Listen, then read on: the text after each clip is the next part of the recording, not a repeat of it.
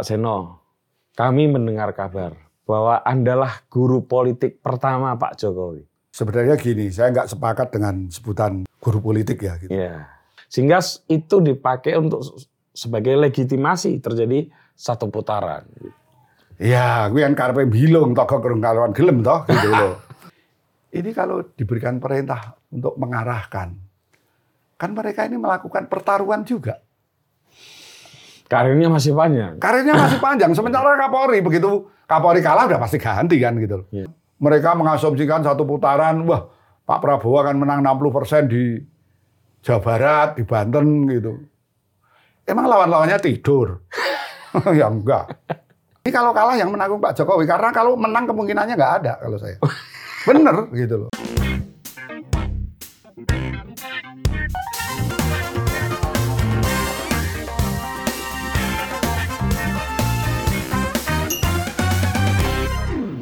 Halo teman-teman, ketemu lagi dengan saya Putu TA, Kepala Suku Mojo. Dan kali ini teman-teman akhirnya kami bisa menemui tokoh yang paling dicari di Indonesia.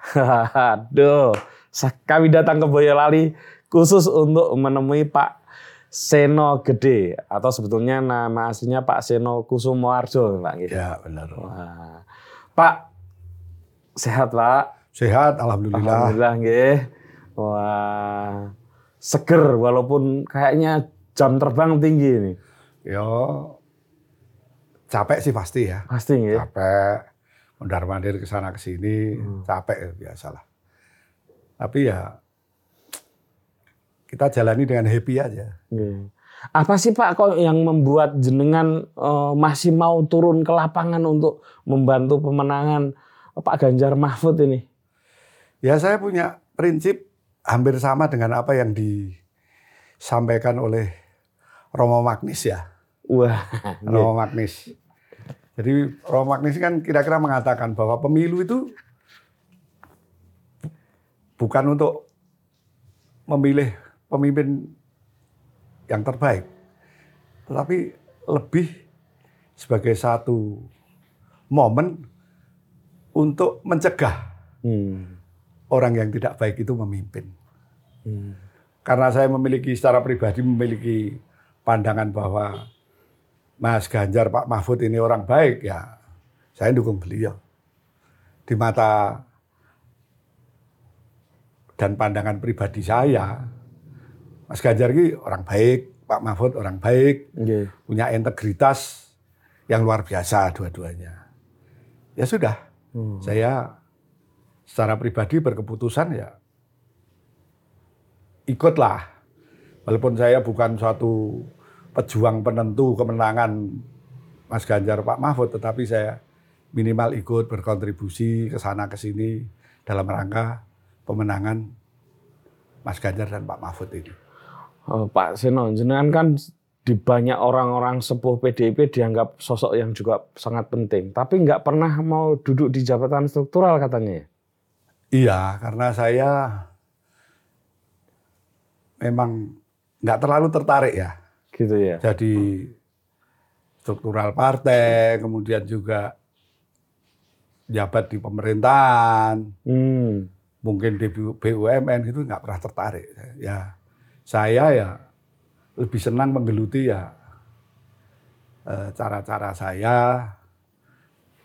pandangan-pandangan saya bagaimana saya sebagai laki-laki itu berkewajiban menghidupi, menafkahi keluarga itu aja. Iya. Tapi nggak tertarik sih di jabatan-jabatan pemerintahan, jabatan partai juga di BUMN. Tapi tapi eh, Jawa Tengah itu kan dianggap lumbungnya eh, atau kandang banteng gitu. ya. Ya, Nah, Boyolali lebih ngeri lagi karena berapa Pak kursinya PDIP? Boyolali itu mungkin yang tertinggi ya se-Indonesia ya. Se-Indonesia untuk ya. ukuran DPC ya. Karena Boyolali itu dari 45 anggota DPRD kabupaten itu 35-nya PDI. Sekarang ini untuk tahun 2024 naik karena jumlah penduduknya sudah di atas satu juta. Jadi kursi yang diperebutkan di DPRD kabupaten itu dari 45 sekarang naik ke 50 gitu loh. Eh, targetnya Ya 41 43 lah. Oh. Kita mau capai perolehan kursi DPR di Kabupaten Boyolali itu ya sekurang-kurangnya 41, syukur kalau bisa 43 kalau. Tapi kalau lebih dari itu ya kayaknya ya lebih nggak mudah kan gitu. Tapi kalau 41 itu menurut saya realistis dengan kondisi yang ada ya. Iya, iya. Itu pun sudah banyak banget Pak ya. Iya. Hmm. Dan mungkin ya DPC lain agak susah ya mengejar itu. Mungkin eh kayak Solo itu 35. Solo itu Enggak 30 ya? 30 ya? dari 45. Dari 45. Kemudian Wonogiri itu kurang dari 30 tapi lebih dari 25 ya. Iya, tapi Wonogiri ini memang eksponensial ya Ah. dari apa pertambahannya ya. Saya melihat sebagai tetangga itu Wonogiri ini mungkin sangat potensial untuk membuntuti perolehan prestasi perolehannya itu dengan Boyolali. Wah, mungkin saya Iya. kapan-kapan perlu soal ke Wah iya, Bupati. Bu- Pak Bupatinya asik juga untuk dan ketua DPC kan beliau. Iya, iya, Beliau iya. itu iya. Pak Joko Sutopo ini Pak itu Suko Sutopo. ketua DPC dan orangnya asik, banyak bergaul dan cukup dekat dengan masyarakat masyarakat bawah. Bawah lah, iya. Karena beliau konon katanya juga dari masyarakat bawah. Iya. Mirip Pak FX Rudi. Iya ya gitu. Tapi kalau jenengan kadosipun mboten ini. Saya- kayaknya dari kalangan ningrat ini. Ora dengan saya itu dengan masyarakat itu cukup dekat ya. Saya itu puluhan tahun punya agenda rutin tiap malam minggu itu ngumpul. Hmm. Jadi semacam gimana ya di rumah itu di halaman tuh paling enggak 200 orang dari berbagai tempat itu datang ngobrol ya ngobrol aja. Mau pemilu nggak pemilu pokoknya setiap malam itu ngumpul. Dari Tapi khusus pemilu 2024 ini sejak bulan lalu saya liburkan. Jadi untuk malam mingguan di sini itu libur dulu lah gitu loh. Oh. Nah, karena saya punya pertimbangan yang datang itu kan ya ada sektor informal, pedagang, ada Lurah. lurah, ada PNS, bahkan ada teman-teman dari TNI, Polri yang namanya juga hanya obrolan biasa, nggak ada aran-aran politik. Tapi itu rutin dan udah puluhan tahun. Tapi ini saya stop dulu. Nanti dikira Nah, Ah, nanti dikira mobilisasi lah, inilah. Enggak lah, saya secara fair. Jadi malam minggu saya liburkan. Kemudian hari Sabtu siang sampai sore itu biasanya saya meluangkan waktu untuk datang di DPC PDIP Oh, Boyolali Boyolali. untuk bergaul dengan Hmm. teman-teman PDI. Biasanya ya 2-3 jam saya di situ. Ini juga saya liburkan. Hmm. Ya kan? Iya, iya, iya, iya. supaya saya lebih lebih pro pada suasana Boyolali yang warganya itu kondusif, guyup rukun. Guyub rukun. Mm-mm. Daripada nanti curiga mencurigai, kemudian tuding menuding, malah nggak rukun. Ya sudah, nggak usah kumpulan dulu lah. Soal pilihan kembali ke hati nurani gitu. Iya, iya, iya. Ya, ya. Ya nanti anu pilih apa ngumpulnya setelah Pilpres saja. Iyalah kalau pilpres, habis nanti udah nggak ada curigaan ini itu, tudingan ini itu ya kita ngumpul lagi nggak masalah. Iya. Pak Seno, kalau boleh tahu latar belakang jenengan itu gimana? Kok bisa kemudian bergabung dengan PDIP? Ya di samping memang aspirasi secara pribadi saya itu memang secara bertahun-tahun memang cenderung mendukung PDIP ya. Hmm. Keluarga saya juga keluarga PDIP. Dari orang tua juga. Orang tua juga PDIP. Oh. Adik saya pernah Oh, kalau jabat wakil bupati satu periode, dua periode bupati dari PDIP juga. Iya. Jadi hampir saya itu nggak pernah menemukan alasan untuk mempertimbangkan bergabung partai lain. Hmm. Wes PDIP ini aja lah gitu loh. Tidak ada alasan misalnya eh, karena kagum dengan Bung Karno atau dengan Bu Mega atau apa gitu. Hubungan-hubungan kayak gitu.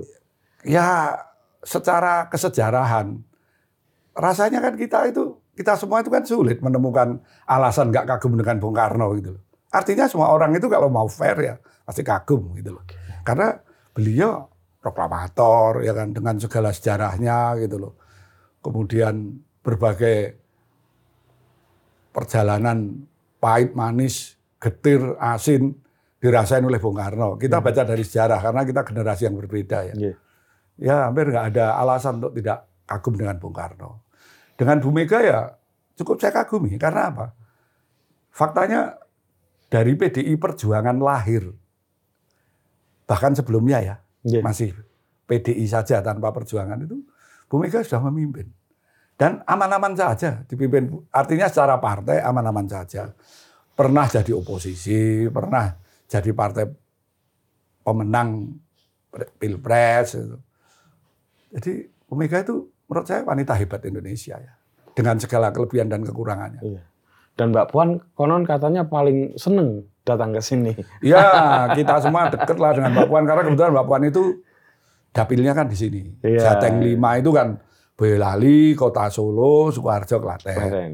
Otomatis kalau Mbak Puan itu deket dengan kader-kader di dapilnya kan itu keniscayaan, bukan sesuatu yang didorong-dorong untuk seperti itu. Ya, Memang otomatis deket.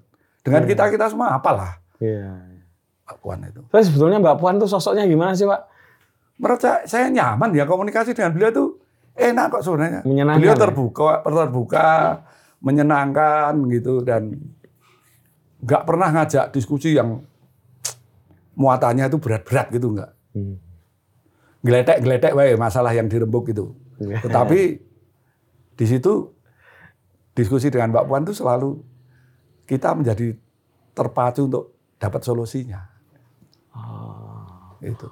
Mau nggak mau kayak prestasi Dapil 5 ini perolehan cukup besar termasuk Solo Raya ya. Solo Raya. Itu mau nggak mau ya.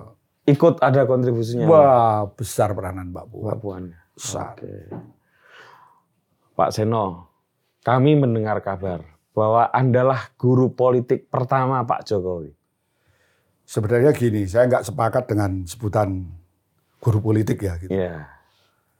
Ini guru politik yang dimaksud itu seperti apa itu aku kurang sepakat ya. Bahwa saya orang yang dulu secara faktual artinya ini sejarah ya Nggih.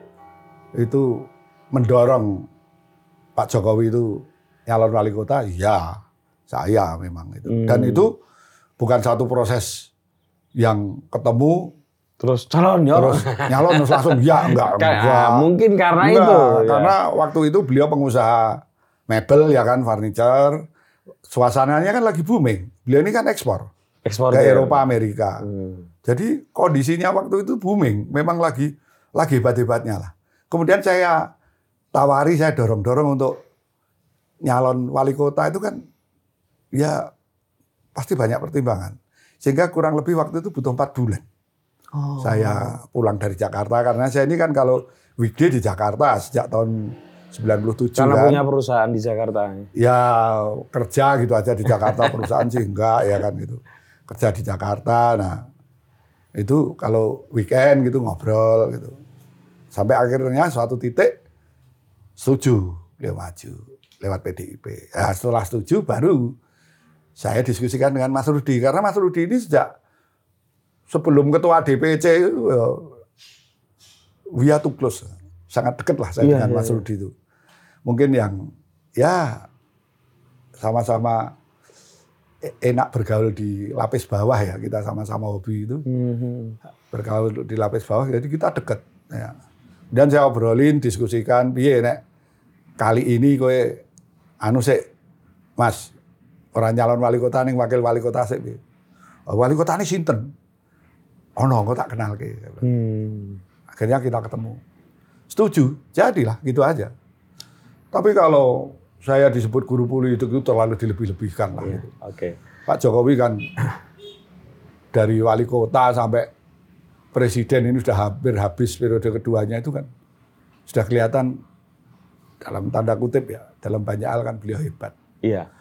Jadi kita ini ya teman ngobrol, teman omong-omong iya, tapi kalau guru politik ora lah. Maksudnya guru politik awal, Pak. Yo, Yang yang membawa- ra mengenal partai, Iya, ra mengenal yang membawa kemudian kota. Nek mau- pengertiannya itu yo yo nek kan ora kudu disebut guru karo murid toh, enggak perlu. Oh iya. iya. Ya hanya teman aja. Ya tokoh politik yang mengajak Pak Jokowi masuk dalam Nah, dunia politik wi- itu lebih wi- tepat luwih- ya. luwih enak, neng neng Ah, hati lu enak, nek oke. guru seolah-olah kan duh, dengan kasta pemahaman yang berbeda kan Iya. gitu. Kenapa Pak Seno dulu tertarik dengan sosok Pak Jokowi untuk kemudian mengajak beliau masuk menjadi wali kota? Angel golek calon wali kota waktu itu. Saya ini kan banyak aktivitas di Solo Boyolali ya, dan Iya, saya iya. dekat dengan Mas Rudi ya Angel. Saya nggak perlu menjelaskan kenapa saya nggak langsung meminta Mas Rudi yang jadi calon wali kota waktu itu. Enggak ya, saya masih waktu itu masih mengesampingkan lah Iya, dengan pertimbangan-pertimbangan tertentu. Nah, Pak Rudi juga sudah mengaku di podcast karena masih perlu belajar, beliau juga minor minority ya. Ya, Iya. ku- kurang lebih kira-kira itulah Iya. gitu. Nah itu saya berpikiran kita karena istilahnya bat-batan dengan Mas Rudi. Sopo kita wali kota. Oh kono ya golek aku ya tak golek. Saya ketemu Pak Jokowi ini. Hmm. Akhirnya ditindaklanjuti sepakat ya udah jadi. Periode pertama, periode kedua, Hmm. dua belum habis dah nyagup ya menang, nyagup belum habis dah nyapres, nyapres menang, nyapres lagi yang kedua menang gitu. Apa yang membuat panjenengan mak klik dengan Pak Jokowi? Waktu itu. Di awal di tahun itu ya, Iya, saya, iya, saya, iya. saya melihat figur Jokowi itu figur yang nggak neko-neko. Ah. Waktu itu loh ya. Gitu. Jangan nanya sekarang.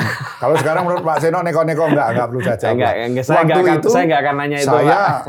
saya ngomong bahwa Pak Jokowi itu enggak neko-neko. Hmm. Ya, putra putrinya itu juga masih kecil-kecil gitu kan di tahun 2004 kan itu. Pemilihan Walaupun, pertama kan walaupun 2005. kaya tapi sederhana ya. Ya kaya ukuran Solo ya. waktu Ya, itu ukuran Solo lah, Pak. Ya, Iya. itu. Nah, itu udah. Tapi ya perusahaannya running well. Iya, iya, iya. running well dan beliau kan bukan pebisnis yang karena fasilitas. Jadi bagaimana beliau men- menembus pasar di Eropa, di Amerika itu ya Betul. eager ego partikelnya sendiri. Itu harus diakui. Termasuk mengorganisir teman-temannya untuk bikin semacam jejaring furniture Iya, iya. Itu memang Pengorganisasian, oh, memang. pengorganisasiannya Dia memang, itu. iya. Memang hmm, Saya kira itu ya. Eh, co- cocok gitu ya. Iya, Kira-kira memimpin Solo. Nah, ketika menjadi wali kota makin wah bener pilihanku ini gitu. Iya dong, gitu loh. Gitu ya? Iya dong, makanya kita karena saya mengatakan bahwa pilihan Jokowi ini benar, makanya periode kedua kita mendukung juga kan gitu. Iya. Kalau di periode pertama kita merasa nggak serak, nggak bener pilihannya kan, nggak dong. Yang periode kedua mana harus mendukung tau gitu. Siap. Nah, Pak Seno ini kayaknya nggak pernah nggak mendukung Pak Jokowi. Eh, Wali kota pertama mendukung, wali kota kedua mendukung. Jakarta pendukung utama, garis keras ini bahkan.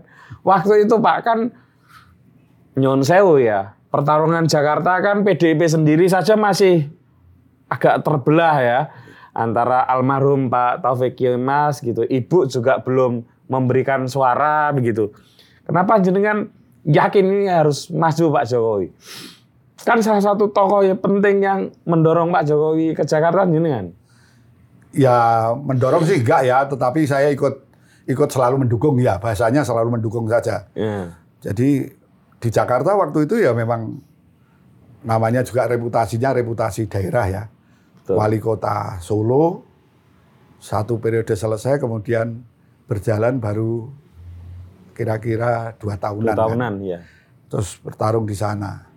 Belum banyak dikenal gitu. Tetapi jujur saja, sejak Pak Jokowi itu utamanya di periode dua wali kota, yang beliau itu juga menyandang ketua asosiasi wali kota sedunia kan.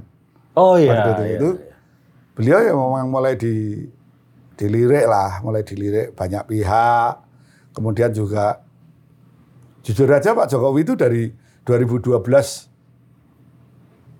itu kan mulai jadi media darling istilahnya Nggih, nggih. dengan konsep belusuan, dan Belusuan. sebagainya. Hmm. Apakah belusuannya Pak Jokowi itu dilakukan di Jakarta ya enggak. Di Solo itu sudah dengan Mas Rudi itu. Sing nuntun-nuntun, sing istilahnya sing mernah-mernah ya sebagai wakilnya ya Mas Rudi itu. Betul. Belusuan menangani pasar kelitian Mindah itu kan Iya. dengan Mas Rudi. Betul. Jadi konsep belusuan itu walaupun akhirnya publik itu terkooptasi seolah-olah eh, Pak Jokowi itu memiliki menjadi ikon belusuan. Iya. Itu tapi itu di awalnya dilakukan bersama-sama dengan Mas Rudi kan. Iya. Nah, kemudian beliau menjadi media darling. Hmm. Itulah yang menjadi dalam pandangan saya satu titik, satu sudut di mana Pak Jokowi kemudian berhasil memenangi pilihan gubernur pertama kalinya di Iya. Jakarta. Pak, tapi waktu itu secara survei Pak Jokowi itu kan dibanding Pak Foke ya, Fauzi Bowo, itu kan jauh Pak. Kok Anda dan rekan-rekan yakin itu apa? Apa? Gini, yang pasti hari-hari saat itu ya coba nanti bisa dilihat kok di file-filenya ada. Iya. Hari-hari di seputar pemilihan itu komposisi pemberitaannya. Medsos waktu itu belum sehebat Iya, sekarang. betul. Ya kan, jadi media mainstream ya, mulai dari koran, majalah, kemudian televisi. Itu porsinya jomplang. Karena saya sebut Pak Jokowi tahun 2012 itu menjadi media darling. Jadi porsinya itu gede banget. Justru menurut saya kekuatan luar biasa tanpa dikomando, tanpa di aba-aba, tanpa di organizing, diorganize secara secara masif gitu. Sebenarnya adil dunia pers itu luar biasa. Betul. Setuju saya Pak. Makanya sampai ada sebutan Pak Jokowi itu media darling. Media darling. Begitu juga melompat ketika bertarung dengan Pak Prabowo, Pak Hatta Rajasa untuk Pilpres. Dan itu pun belum selesai. Baru berapa tahun tuh? Dua tahun setengah juga itu di Jakarta. Satu setengah tahun ya. Oh, satu, belum. Satu setengah tahun langsung masuk ke suasana Pilpres. Nah di saat itu jenengan juga yakin bakal menang. Yakin terus. Saya yakin terus. Pak Jokowi menang terus, saya yakin terus kok. Gitu loh. Sampai ke presiden periode dua ya. Oh iya. Nah, tapi kalau, itu kali lebih- ini, kalau Pak Jokowi itu seandainya kali ini tahun 2024 ya, Iya. Pak Jokowi pasti sudah membangun atau dalam pemikiran dan segala perundungannya itu pasti sudah terbangun satu keyakinan bahwa Gibran dengan pasangannya ini yang akan memenangkan. Pilpres 2024 ya kan. Iya. Nah di sini saya beda. Beda. Saya pun yakin bahwa dengan situasi yang berbeda, saya yakin 2024 itu yang menang Ganjar Mahfud. Oh, gitu Nah, ya. tinggal nanti yang benar Pak Jokowi apa benar saya kan gitu. Itu Tinggal dilihat ya kan gitu. Gitu.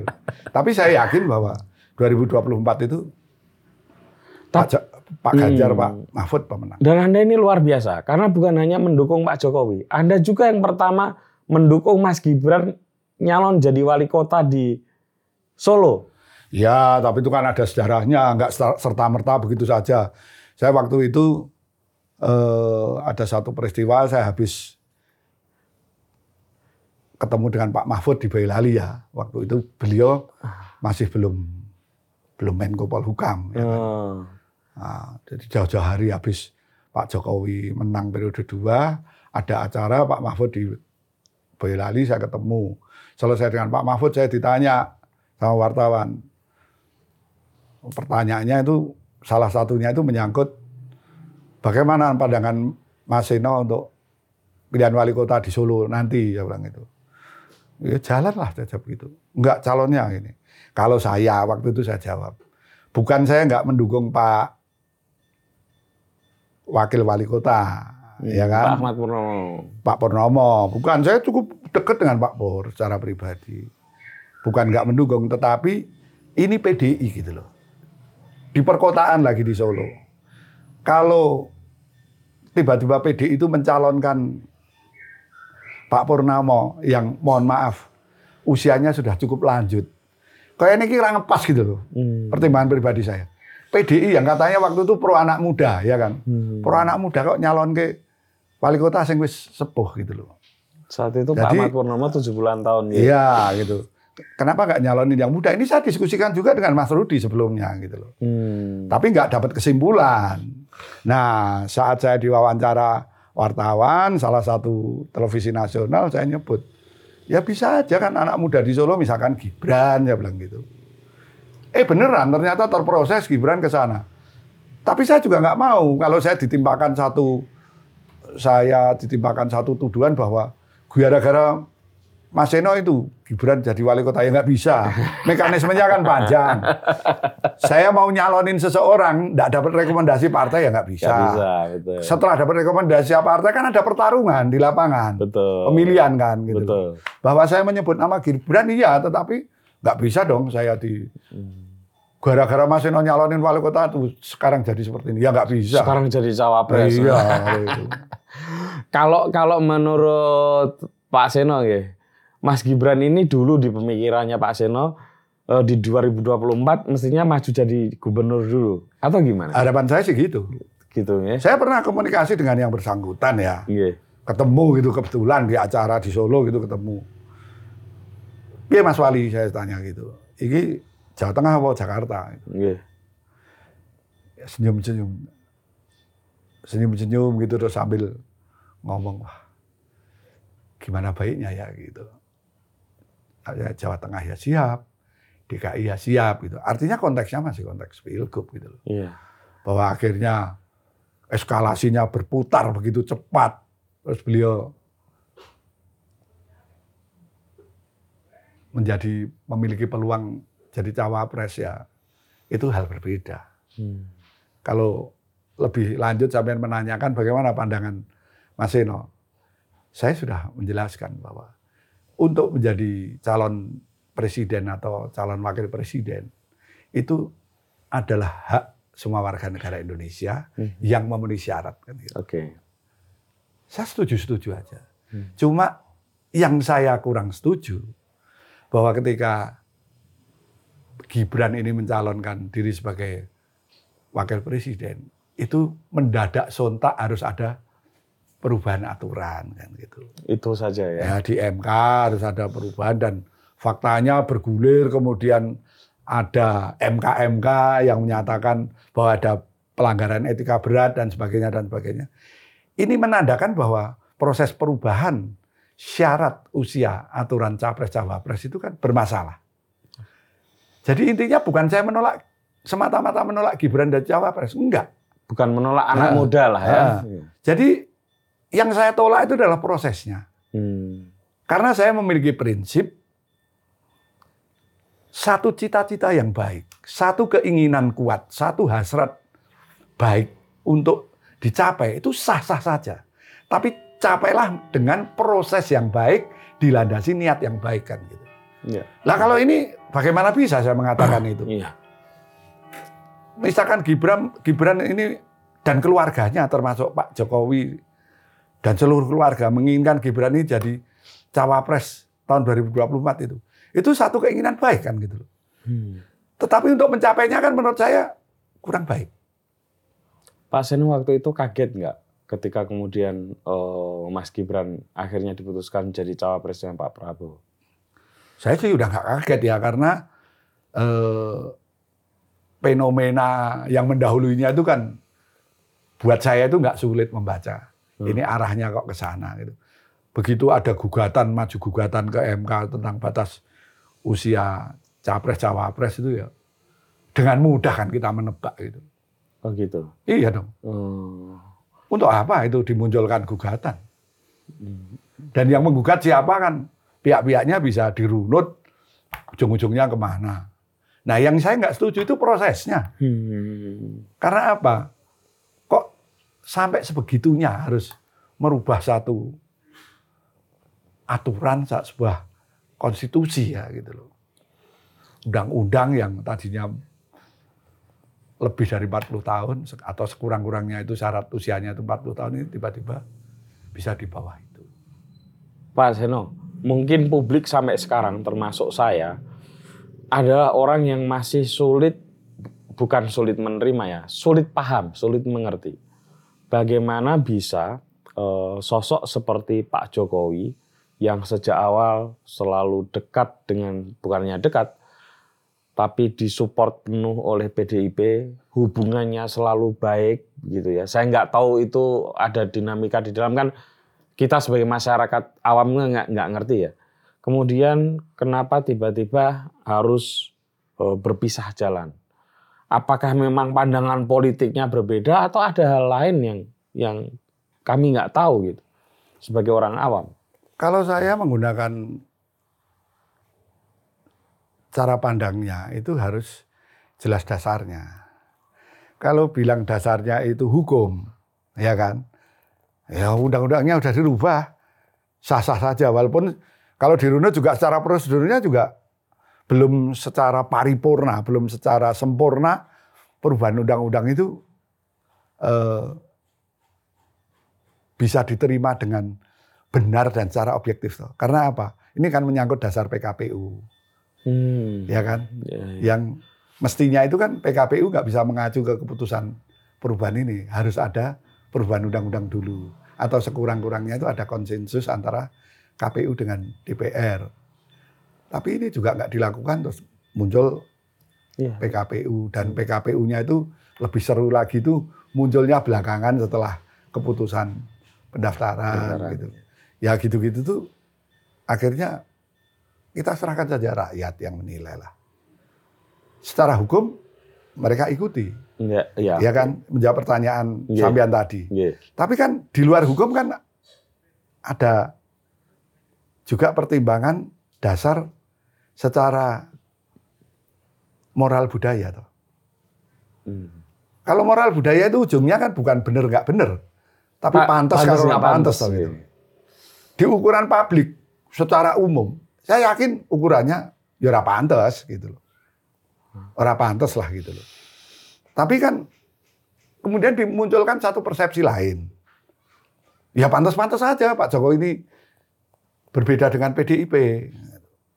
Pembenaran-pembenaran kan dilakukan gitu loh Hmm. melalui satu pendapat-pendapat yang digulirkan ke publik baik melalui medsos, melalui media mainstream. Hmm. Tapi intinya yang namanya moral budaya itu kan nggak kompromis. Kalau pantas nggak pantas itu itu bukan sesuatu yang abu-abu gitu. Iya, iya. Satu yang hitam putih gitu. Iya. Ya wes, nenek sudah di, tetap dilaksanakan dan berjalan. Ya sudah. Pak Seno berarti tidak pernah membayangkan ya Pak Jokowi akan berbeda pilihan politik dengan PDIP. Di awal enggak, Iya. Di awal iya, saya enggak. Enggak lah, artinya itu wong beliau itu ya nyalon dari awal dari PDI, anaknya nyalon ya dari PDI, Menantunya kemudian juga. menantu dari PDI gitu loh. Bahwa akhirnya harus berbeda pendapat. Ini terlepas dari orang-orang memberikan pembenaran atau menyangatkan ke- sebagai kekeliruan, itu hal berbeda ya. Iya. Tapi untuk saya ya kok iso ya ngelakoni gitu loh. Sayanya gitu loh. Kok iso ngelakoni begini? Tapi kok bisa secara hatinya, moralitenya itu Iya. menjalani tiba-tiba yang selalu didukung, diusung oleh PDIP, terus keluar berbeda jalur dengan PDIP. Kalau orang Saya hanya bisa kok iso yang ngelakoni Iya. gitu. aja. orang Jawa bilang selain kok iso nglakoni kok tekan ya. Ya, itu bisa jadi ya asumsi seperti itu muncul juga. Iya. Tapi apa pun itu sekarang sudah sudah terjadi. Sudah ada tiga calon, presiden dan calon wakil presiden. Dan di survei-survei terakhir ini Pak, Anda sebagai salah satu tokoh yang mendukung dan jadi tim penting Pak Ganjar, Pak Mahfud gitu ya. Percaya nggak dengan survei-survei yang mengatakan bahwa satu, pasangan Prabowo Gibran akan menang satu putaran. Yang kedua eh, terjadi penurunan eh, elektabilitas dari pasangan Ganjar dan Mahfud. Ya kalau saya nggak percaya. Kalau yang ngomong itu survei, apalagi surveinya Kudori, Indobarometer misalkan. Ya ora percaya. Bagaimana bisa dia bisa membuat satu konklusi, satu kesimpulan bahwa IQ atau tingkat kecerdasan Gibran melebihi Pak Mahfud karo Gus, Gus Imin itu ya ngarang wae nek menurut aku kan gitu. Itu salah satu indikator bahwa sungguh begitu parahnya lembaga survei di Indonesia. Hmm. Sing masuk angin kan oke. Sekarang ini dan Mas Ganjar itu dua minggu lalu sudah pidato di mana-mana. Hati-hati, jangan percaya kalau mulai minggu depan nanti eh, keluar rilis survei yang mengatakan bahwa eh, pasangan tertentu memperoleh apa hasil cukup tinggi perkiraan untuk menang, kemudian untuk pasangan Ganjar Mahfud ini turun. Mas Ganjar kan artinya kan terbaca. Tapi mau survei ngomong apa pun, kalau saya secara pribadi sampai ini hari dan sampai nanti pencoblosan, saya yakin yakin yakin aku yakin pemenangnya ya Ganjar Mahfud. Pemenang dalam arti satu putaran atau dua putaran? Mau satu putaran atau mau dua putaran, buat saya itu enggak Nggak penting. nggak penting. Tapi Presiden 2024, Wakil Presiden dengan pasangannya Wakil Presiden 2024 sampai 2029 itu ya Ganjar Mahfud. Apa argumennya, Pak? Argumennya? Iya. Argumennya saya turun ke lapangan, 24 provinsi. Saya berbicara dengan kelompok-kelompok, dengan masyarakat yang mereka itu lepas dari radar survei. Itu. Hmm. Survei ini kan sampai level masyarakat tertentu. Ya kan? Ya. Mana ada surveyor itu datang ke pojok-pojok desa, Atau ujung-ujung memindai, desa. memindai jagat batin masyarakat gitu, susah lah ya. Iyalah itu kalau saya. Jadi misalkan mereka mengasumsikan satu putaran, wah Pak Prabowo akan menang 60% di Jawa Barat, di Banten gitu. Emang lawan-lawannya tidur? ya enggak. ya kan kita kita lihat aja nanti. Kita ngapain silang pendapat, bertengkar ngotot-ngotot sekarang. Santai aja. Namanya namanya satu momen pilpres. Ini salah satu bentuk pesta demokrasi lima tahunan kan gitu. Betul. Ya sebutan pesta ya, ayo kita riang gembira dong kita ikuti. Hmm. Jangan pakai ngancam, jangan pakai intimidasi, jangan pakai marah-marah. Biasa aja ya kita ikuti, kita dewasakan rakyat ini berdemokrasi. Ya kan? Nanti juga saya yakin kubu mereka yang ngomong satu putaran ini kan kaget-kaget. Nah, iya dong, emangnya bisa nyepelein Mas Ganjar sama Pak Mahfud, bisa nyepelein Anies dengan Caimin. Hmm. Makanya bahasa saya kalau mere- mereka menang satu putaran emangnya dua pasang yang lain tidur kali. Ya enggak. Iya, iya, iya. Tapi kan apa? Sepertinya itu orkestrasinya itu jelas gitu loh, Pak. Maksud saya begini. Surveyor-surveyor mengatakan satu putaran. Nanti para tokoh kemudian bilang para pengamat politik, ya satu putaran. Sehingga itu dipakai untuk sebagai legitimasi terjadi satu putaran. Ya, gue yang karpe bilung toh kerung karuan gelem toh gitu loh. Bahasa kampungnya kan seperti itu. Anda tadi cerita toh, waktu pilkada DKI, Pak Jokowi sendiri apa pernah diunggulkan di pilgub itu? Enggak pernah toh. Nggak pernah. Betul. pemenang. Saya ingat banget Pak Jokowi itu tahun 2005 pemilihan wali kota. Itu bukan ranking satu juga surveinya. Ranking tiga. Hmm. Kalau lembaga-lembaga survei, tidak semuanya ya, tapi banyak lembaga survei merilis hasil surveinya itu kan ya maju tak gentar siapa yang bayar kan gitu. Tapi gini Pak, justru karena alasan itulah, itu bagi sebagian masyarakat kelas menengah, saya nggak bilang semua ya, itu agak masuk akal. Kenapa? Karena Pak Jokowi pernah melalui fase-fase yang berat seperti itu. Sehingga kalau beliau benar-benar mengorkestrasi ini, bisa terjadi. Karena pengalamannya memang menunjukkan kapasitasnya. gitu. Tapi mohon maaf kalau untuk yang terakhir Anda, Anda katakan aku nggak sepakat gitu loh. Ngaten nggih? Saya jujur meragukan kok Ah, kalau Pak Jokowi itu bisa mengorkestrasi pemenangan ini. hmm. Karena apa? Pak Jokowi itu selama ini itu jadi calon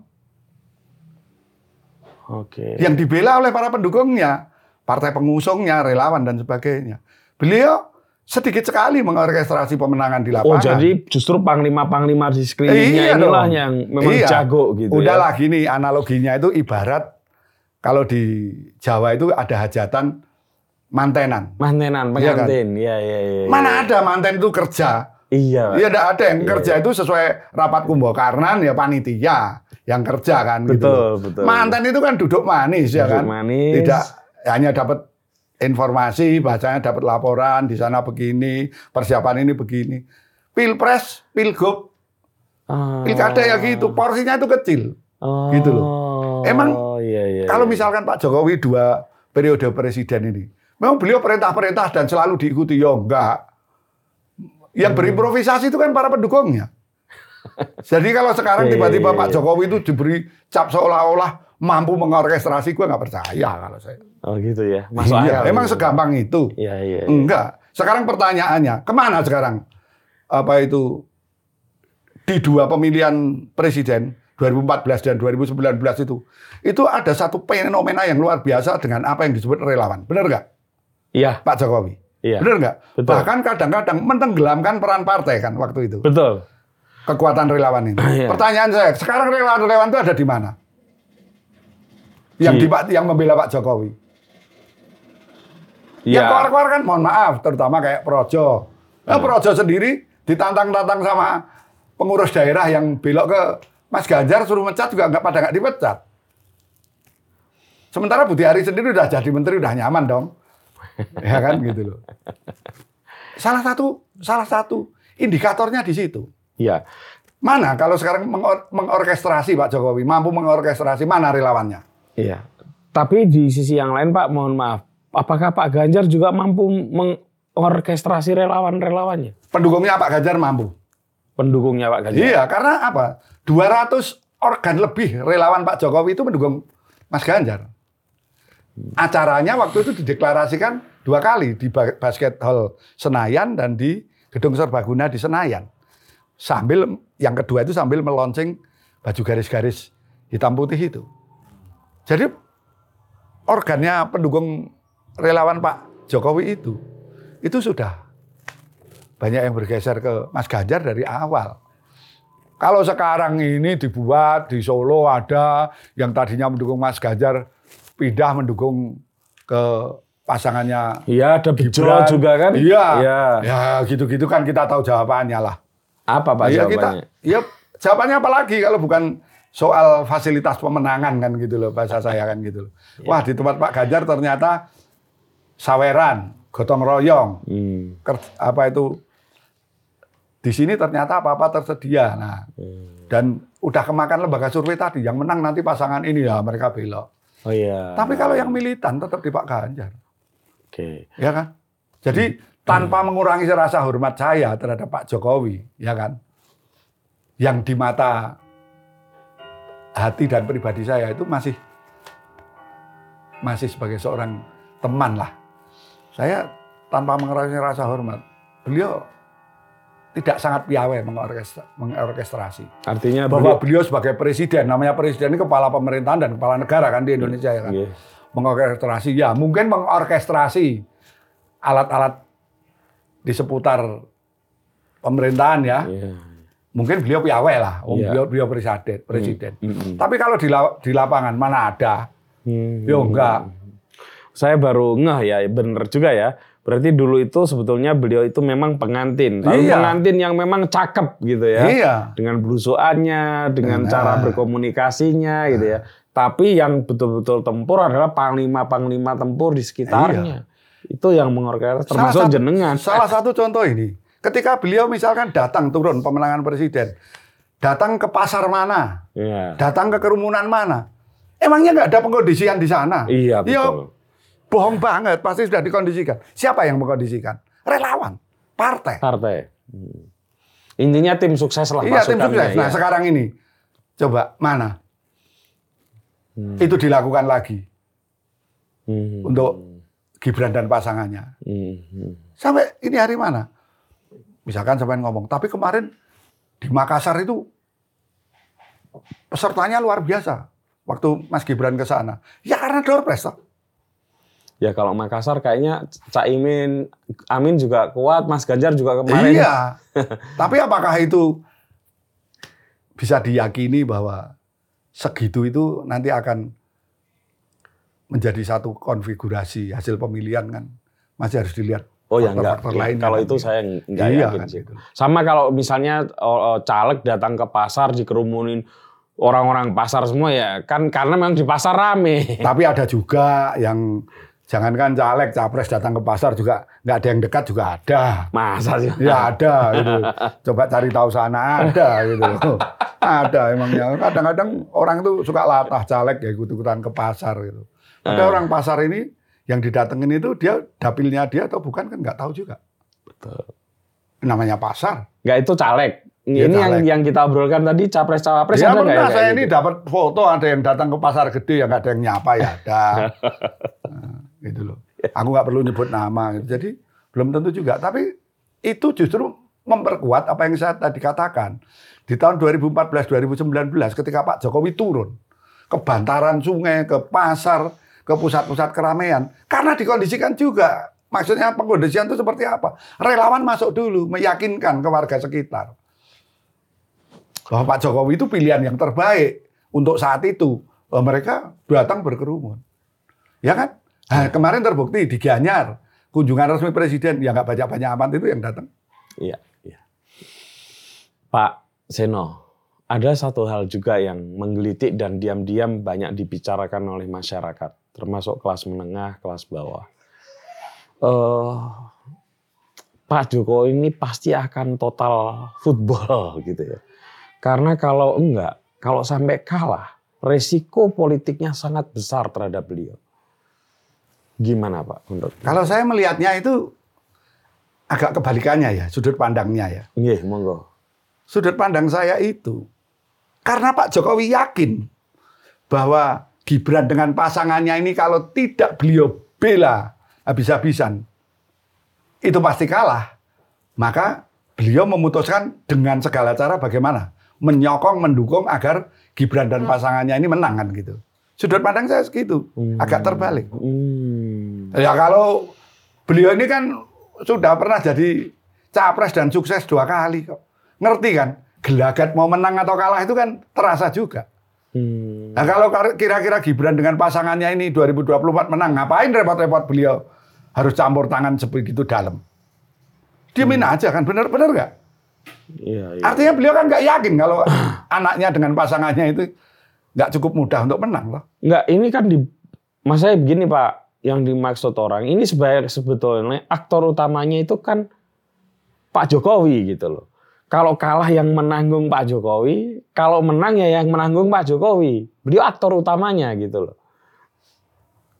Ya kalau saya agak berbeda melihatnya tetap dalam hal ini. Gitu. Beda Pak ya. perbedaannya adalah bahwa ini kalau kalah yang menanggung Pak Jokowi karena kalau menang kemungkinannya nggak ada kalau saya bener gitu loh menang nggak ada sekarang rakyat sekarang ini cerdas Iya, iya. kemudian ditekan-tekan dengan cara apa itu udah sulit sekarang beda dengan zaman orde baru ya misalkan ini misalkan terjadi di sana sini misalkan ada aparat TNI Polri Ini misal ya misalkan teman-teman ya. itu mengarah-ngarahkan untuk memperkuat pilihannya ke Mas Gibran dan pasangannya misalnya gitu. Kan berbeda dengan TNI Polri zaman Orde Baru. Perbedaannya di mana? TNI Polri zaman Orde Baru itu memiliki kekuatan pemaksa, istilah saya, Hmm. agar rakyat menurut. Hmm. Sekarang, yo beda. Ya, dan tentara sekarang sudah nggak punya pengalaman masa lalu. Iya, tentaranya Orde Baru udah banyak yang 20, pensiun, ya kan, gitu tahun lalu. gitu. Iyalah, itu udah udah banyak yang pensiun. Iya, iya. Nah, kemudian Polri sendiri mau melakukan apa? Misalkan, misalkan ada suatu tempat yang dicurigai, kepala desa mau diperiksa dan sebagainya. Gitu. Hmm. Ya, itu bisa dilakukan juga bisa, tapi sebagai kekuatan pemaksa secara massal, enggak. Kan ada juga ketika kepala desanya itu dinilai baik-baik saja oleh warganya. Iya. Kemudian kepala desanya ini mencoba dipanggil, diurus apa penanganan anggaran desanya. Hmm. Warganya kan justru melakukan pembelaan. Kok kepala desaku ini Betul. pelayanannya baik kok dibeginikan. Hmm. Udah Ma- deh kita jangan jangan nurut suruh milih sono sini. Oke. Kan merugikan counterproductive juga bisa. betul. Dan satu hal yang mohon dicatat, ketika di zaman yang seperti sekarang, Iya. TNI dan Polri misalkan, itu harus tidak netral misalkan ya. Misalnya Misalkan. ini sekali lagi misalnya. Misalkan itu. misalkan Kapolri atau Panglima TNI atau Kepala Staf Angkatan harus tidak netral. Bahasanya misalkan harus membe- membela Pak Jokowi, memenangkan Gibran, umpamanya ada. Kapolri ini kan nggak turun sendiri. Perintah ke bawahnya, perintah ke bawahnya gitu kan. Pada akhirnya, kalau Polri itu kira-kira yang main ya setingkat Kapolres, direktur di Polda, komandan batalion, dan sebagainya kan gitu. Kan ada batalion-batalion Brimob misalkan Ya. gitu. Begitu juga Angkatan Darat, Angkatan Laut. Nah, di atasnya ini mungkin perintah begitu enak. Tetapi para perwira menengah, bahkan perwira pertama, kasat-kasat atau pasi-pasi di Kodim kasat itu di Polres ya, Iya. atau di Poltabes misalkan. Itu kalau Poltabes itu kasat sudah pamen ya kan? Kalau di Polres biasa kan kasat itu kan masih perwira pertama. Yang mereka notabene banyak kan lulus- lulusan akpol. Ini kalau diberikan perintah untuk mengarahkan kan mereka ini melakukan pertaruhan juga Karirnya masih panjang. karirnya masih panjang sementara Kapolri begitu Kapolri kalah udah pasti ganti kan gitu loh Iya. kalau Gibran ini kalah pasti Kapolri pasti ganti lah, walaupun belum pensiun pasti ganti, Hmm. ya kan? Iya. Nah kalau Kapolri ganti pasti Kapoldanya juga yang ikut Kapolri pasti diganti kan gitu, oleh Kapolri baru kan kira-kira gitu. Iya. Nah Pak Ganjar dengan Pak Mahfud, Pak Anies dengan Cak Imin kan punya tim di seluruh kabupaten. Kalau mereka yang menang, kalau Pak Ganjar yang menang, Hmm. timnya di kabupaten kan pasti lapor. Pak itu dulu saya dipaksa-paksa sama Pak Kapolres ini melalui kasatnya. Kan catatan itu masuk ke Pak Ganjar. Hmm. Nah, kemudian Iya. logis dong Pak Ganjar ngomong sa- sama Kapolri. Itu Kapolresmu di kabupaten kabupaten ini, kabupaten ini, kabupaten ini dulu itu menekan-nekan pendukung saya untuk nggak milih saya. Tolong itu diberikan pembinaan, bahasanya kan gitu. Diberikan pembinaan Kapolri siap, Pak Presiden kan pasti gitu. Iya. Nah, Kapolres-Kapolres ini yang tadinya begitu nyaman, mereka jadi non-job kan. Apa sulitnya mengganti Kapolres-Kapolres yang memusuhi Ganjar, Iya. tiba-tiba Ganjar pemenang, yang memusuhi Ganjar ini kan jadi non-job. Karena begitu mudah. Hmm. Jumlah pamen yang tidak punya jabatan dengan jumlah pamen yang menjabat kan relatif lebih banyak Iya. Yang nggak punya jabatan. Jadi ganti begitu saja. Hmm. Siap Pak kami diberikan kepercayaan jabatan, loyal, tegak lurus, bahasanya kan gitu. Iya. Nah, ini yang yang ini terlalu mendukung itu ke pasangan lain yang bukan pemenang ini kan akhirnya kan harus terpinggirkan. Nah, itulah yang saya sebut pertaruhan. Oke. Sehingga saya menghimbau dan saya memberikan masukan lah kepada para perwira pertama dan pamen-pamen di TNI dan di Polri ini cobalah dipertimbangkan karena ini menyangkut keputusan melangkah ini jangan gerusa-gerus ini kan menyangkut anak istri ke depan gitu loh. Bener nggak? Iya, iya. Jangan membuat pertaruhan yang nggak penting gitu loh. Hmm. Siapa yang berani memastikan bahwa kalau harus membela Gibran itu siapa yang berani memastikan bahwa Gibran dengan pasangannya ini keluar pemenang? Hmm. Sementara kalau menang, emang yang jadi Kapolres ini langsung naik kan enggak juga. Tapi kalau kalah, risikonya jelas ada. Hmm. Relawan-relawan di daerah, tim-tim daerah ini pasti laporan dong. Pak, kepala-kepala desa itu lapor, Pak dulu saya itu tanyain ini, tanyain itu, pada nggak ada, misalkan gitu. Iya.